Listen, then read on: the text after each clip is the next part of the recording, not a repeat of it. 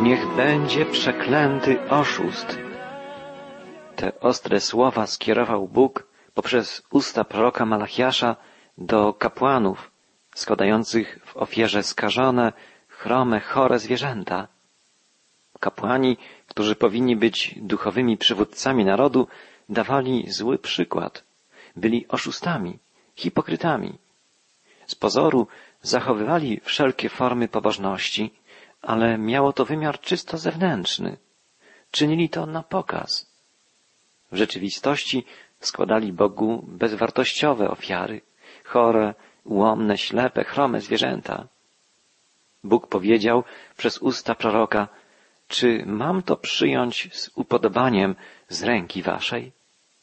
Przecież w ten sposób okazujecie mi pogardę, lekceważenie. Bezcześcicie mój ołtarz, na którym poleciłem wam składać to, co najlepsze, to, co najzdrowsze, najbardziej wartościowe. Bezcześcicie mój ołtarz, mówi Pan.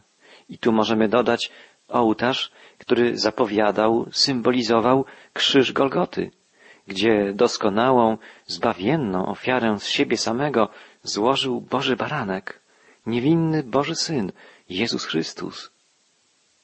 Prorok Malachiasz, ostatni z proroków Starego Testamentu, piętnował hipokryzję, oszustwo, udawaną, nieszczerą, fałszywą pobożność. Przypomnijmy, że sam Jezus Chrystus najbardziej ostre, zdecydowane, karcące słowa wypowiadał właśnie pod adresem ludzi, którym wydawało się, że są pobożnymi, że są godnymi podziwu i chwały, a tak naprawdę byli hipokrytami, oszustami, byli ludźmi niegodziwymi, małostkowymi, pozbawionymi prawdziwej bojaźni Bożej i prawdziwej, szczerej miłości.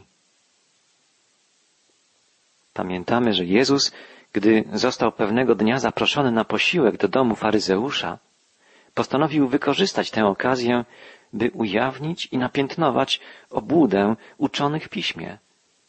Jezus uczynił to dlatego, że widział, podobnie jak Malachiasz, a przed nim inni prorocy, że postawa duchowych przywódców narodu, zamiast być przykładem wskazującym ludziom Boga, prowadzi naród do zguby. Zajrzyjmy przez chwilę do Ewangelii Łukasza.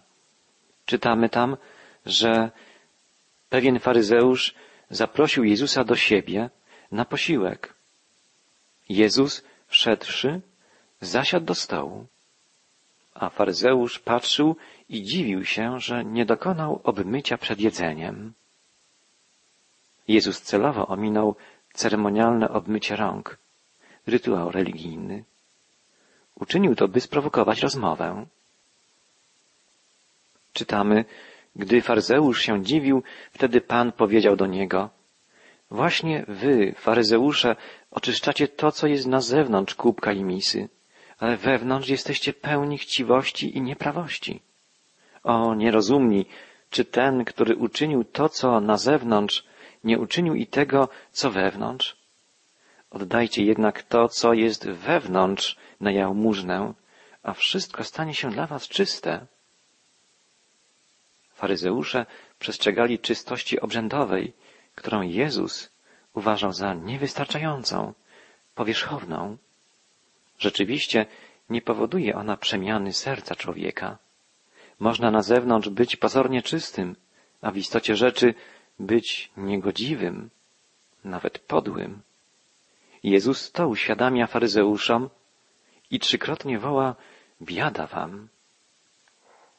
Biada wam, faryzeuszom, bo dajecie dziesięcinę z mięty, ruty i wszelkiej jarzyny, a pomijacie sąd i miłość Boga. Tego zaś należało przestrzegać i tamtego nie pomijać. Biada wam, faryzeuszom, bo lubicie pierwsze miejsca w synagogach i pozdrowienia na rynkach. Biada wam, bo jesteście jak niewidoczne groby, po których ludzie chodzą i o tym nie wiedzą, jak groby pobielałe. Faryzeusze byli ludźmi bardzo religijnymi. Dziesiątą część z wszystkiego, co posiadali, oddawali na Bożą sprawę. Jednak Jezus, mając wgląd w ich serca widział, że nie ma w nich miłości i prawości. Pobożność faryzeuszy była płytka na pokaz. Lubili zajmować pierwsze miejsca w synagogach. Byli zadowoleni, gdy ich pozdrawiano jako czcigodnych i szacownych na rynku. Jezus mówił, biada wam, bo jesteście jak groby niewidoczne, po których ludzie bezwiednie przechodzą. Prawie mojżeszowym jest taki zapis, który mówi, że każdy, kto dotknie nawet bezwiednie grobu, jest nieczysty przez siedem dni. Czytamy o tym w Księdze Liczb, czyli w czwartej Księdze Mojżesza. Pan Jezus stwierdził, że faryzeusze swoim obłudnym postępowaniem i niewłaściwym zrozumieniem spraw bożych popychają lud w niewłaściwym kierunku. Lud żył w nieczystości, w obłudzie, wzorując się na faryzeuszach. Byli oni podobni do pustych i martwych grobów, powodujących nieczystość. Wtedy odezwał się jeden ze znawców prawa, czytamy dalej, i powiedział do niego, nauczycielu, mówiąc takie rzeczy, i nas znieważasz. On zaś odpowiedział, biada i wam, znawcom prawa. Nakładacie bowiem na ludzi ciężary nie do uniesienia, a sami nawet jednym palcem ich nie dotykacie. Dla uczonych w prawie Jezus miał równie ostre słowa jak dla faryzeuszy. Tworzyli oni coraz bardziej szczegółowe, drobiazgowe przepisy i prawa, których nikt nie był w stanie unieść. Jezus wytknął im, podobnie jak faryzeuszom, obłudę i legalizm doprowadzony do absurdu. Biada wam, bo budujecie grobowce prorokom, podczas gdy wasi ojcowie ich pozabijali. W ten sposób potwierdzacie czyny ojców waszych. Oni ich zabili, a wy budujecie im grobowce. Dlatego też mądrość Boża powiedziała, poślę do nich proroków i apostołów, niektórych z nich zabiją i będą prześladować, aby od tego pokolenia została zażądana krew wszystkich proroków, przelana od założenia świata, od krwi Abla aż do krwi Zachariasza, zgładzonego między ołtarzem a przybytkiem. Zapewniam was, od tego plemienia zażądają rozliczenia. Biada wam, znawcom prawa, bo zabraliście klucz poznania.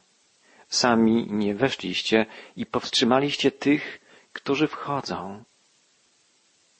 Pan Jezus przypomniał przywódcom religijnym Izraela, że Bóg posłał im na przestrzeni wieków wielu proroków, jednak nie usłuchali ich i pomordowali. Podobnie stało się z Janem Chrzcicielem, podobnie stało się z apostołami. Ówcześni przywódcy religijni, tak jak współcześni przywódcy Kościoła, byli odpowiedzialni za prowadzenie wiernych. Ludzie słuchali ich interpretacji prawdy i podążali za ich nauczaniem. Obserwowali również ich czyny, które zazwyczaj przemawiają głośniej niż słowa. Jeśli nauczanie prawd biblijnych jest niewłaściwe i postępowanie nauczycieli również, jest to zgubą dla całego ludu, dla całego społeczeństwa. Dlatego Jezus używał tak ostrych słów, gdy piętnował religijnych przywódców. Gdy stamtąd odchodził, faryzeusze i nauczyciele prawa oburzeni napierali na niego i wypytywali go o różne rzeczy. Czyhali, aby przyłapać go na jakimś słowie. Taka była reakcja przywódców religijnych.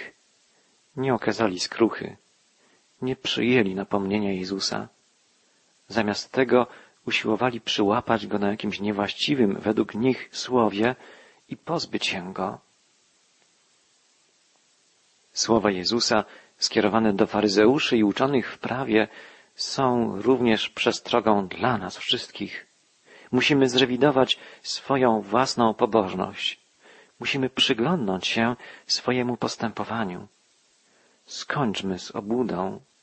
Zapragnijmy szczerze, z pokorą przyjąć Bożą wolę, Boże Słowo za swego przewodnika, za swego nauczyciela.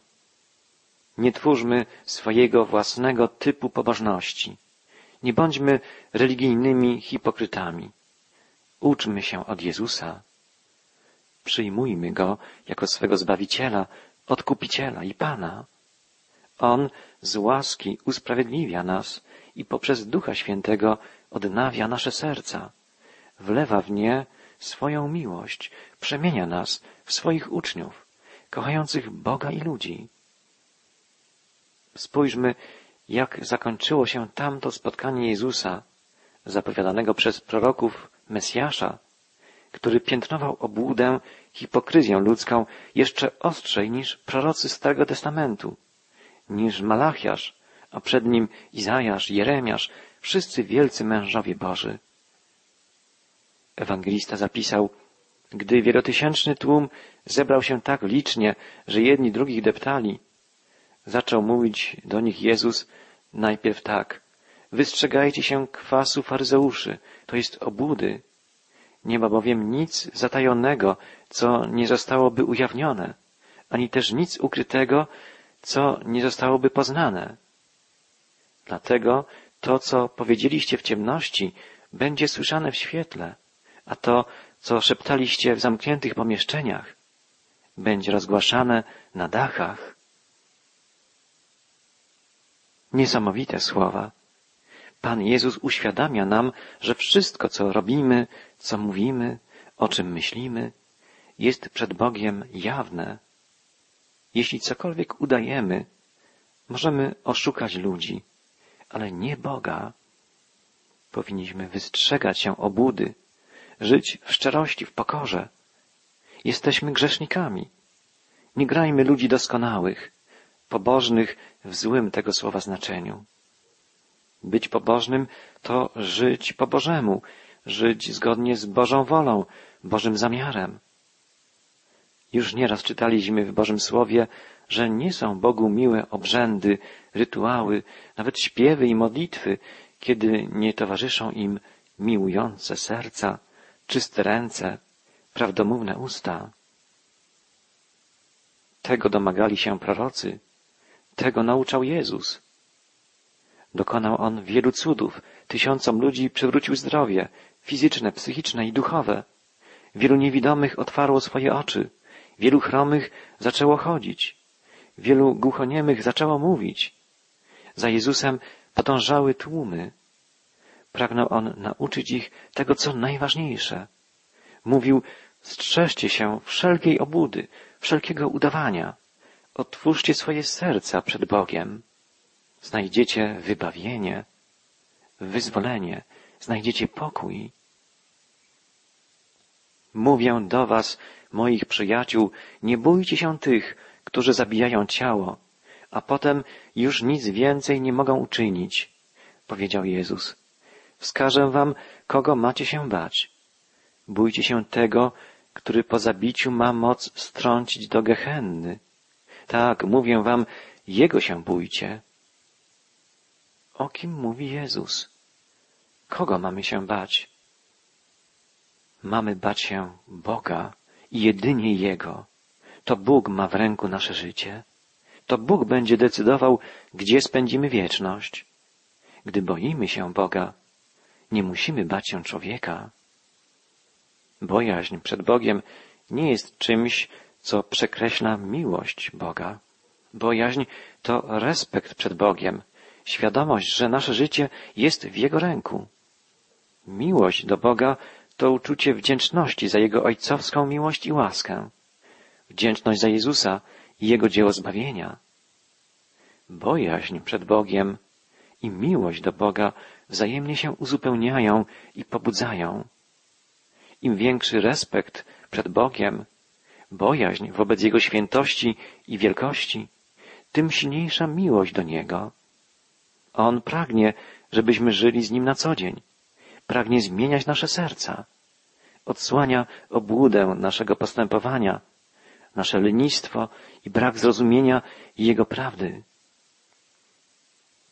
Gdy jesteśmy przed Bogiem szczerzy, może oczyszczać nas i kształtować zgodnie ze swoją wolą i może uzdalniać nas do czynienia dobra, do okazywania prawdziwej miłości.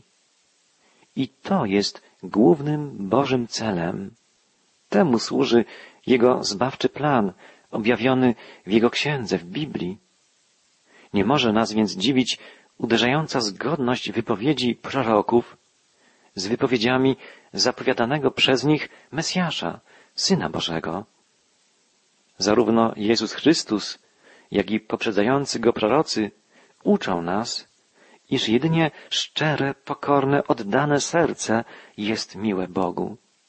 Wszelka obłuda, wszelkie oszustwo, wszelka hipokryzja są dla Boga wstrętne.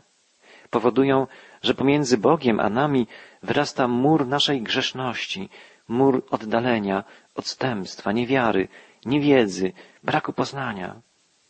I wtedy, oddaleni od Boga, pozbawieni łączności z Nim, narażeni jesteśmy na potępienie, na Jego słuszny, sprawiedliwy, święty gniew. Prorok Malachiasz przekazuje, zauważmy, wstrząsające słowa Pana. Niech będzie przeklęty każdy oszust, gdyż ja jestem potężnym królem, a imię moje będzie wzbudzać lęk między narodami. Bóg nienawidzi oszustwa, obłudy, dlatego biada temu, kto jest obłudnikiem, kto jest hipokrytą, kto nie jest szczery, pokorny przed Panem, królem nieba i ziemi. Całe narody cierpią, gdy oddalają się od Boga, od Bożej prawdy, od Bożego Słowa. A szczególną odpowiedzialność przed Panem ponoszą ci, którzy mają być duchowymi przewodnikami, którzy mają być pasterzami, nauczycielami ludu, przywódcy religijni, osoby duchowne, księża, kapłani.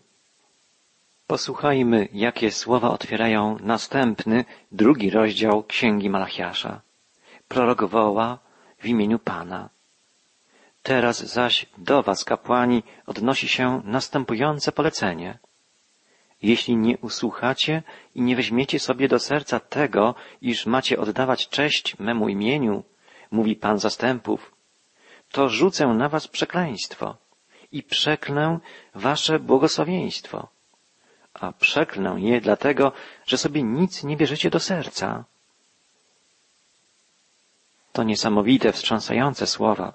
Bóg ostrzega, iż nie będzie błogosławił, wręcz przeklnie tych, którzy służąc w Jego imieniu, nie będą tego czynić z serca i nie będą tak naprawdę oddawać czci Jego imieniu. Pewien misjonarz stwierdził, uważam, że lepiej jest być przestępcą, gangsterem, niż człowiekiem, który deklaruje, że jest sługą Boga, a tak naprawdę nie czci Go i nie bierze sobie do serca Jego prawdy, Jego słowa, nie jest posłuszny Jego woli, nie jest poddany Jego panowaniu. Bóg pociąga do szczególnej odpowiedzialności tych, którzy podejmują zadanie służenia bliźnim w Jego imieniu. Prorok Malachiasz mówi wręcz, że gdy sługa pański zawodzi, błogosławieństwo Boże, które ma towarzyszyć Jego służbie, zamienia się w przekleństwo. To poruszające słowa. Przypomnijmy, że Malachiasz kieruje je do kapłanów. Oni otrzymali zadanie przekazywania Bożego błogosławieństwa całemu ludowi. Treść tego błogosławieństwa została objawiona Mojżeszowi. Bóg powiedział, powiedz Aaronowi i jego synom, tak będziecie błogosławić synów izraelskich, mówiąc do nich, niech ci błogosławi Pan i niechaj cię strzeże. Niech rozjaśni Pan oblicze swoje nad Tobą i niech Ci miłości będzie. Niech obróci Pan twarz swoją ku Tobie i niech Ci da swój pokój. To słowa błogosławieństwa mówią nam o miłości trójjednego Boga. Bóg Ojciec jest źródłem wszelkiego błogosławieństwa. Bóg Syn, Jezus Chrystus, jest tym, który sprawia, że rozjaśnia się nad nami Boże oblicze. Duch Święty zaś obdarza nas spokojem, sprawia, że odczuwamy Boże błogosławieństwo, Bożą opiekę i że rozumiemy Boże prawdy. Słowa błogosławieństwa, które Bóg poprzez Mojżesza przekazał Aaronowi, są wypowiadane w wielu kościołach chrześcijańskich. Wiele kościołów nie doświadcza jednak Bożego błogosławieństwa. Przyczyna tkwi w tym, że nie spełniają warunków, które spełniał obóz Izraela. Chrześcijanie nie są przygotowani do wymarszu, tak jak Izraelici na pustyni. Często my, chrześcijanie, przypominamy żołnierzy, którzy chcieliby wyruszyć do walki bez hełmu i bez pasa. Tacy żołnierze są łatwi do pokonania.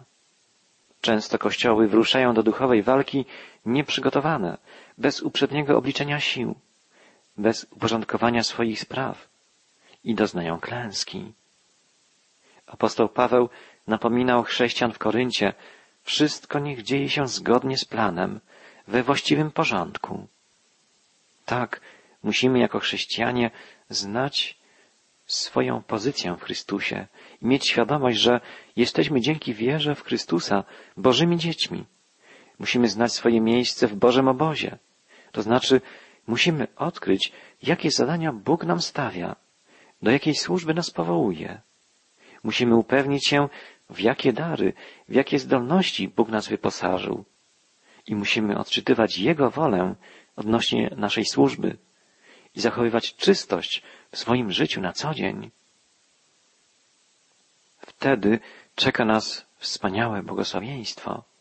Bóg Ojciec pragnie nas błogosławić wszelkim błogosławieństwem niebios. Boży Syn objawia nam oblicze Pana, sprawia, że widzimy Jego rozpromienioną, pełną łaski i miłości twarz.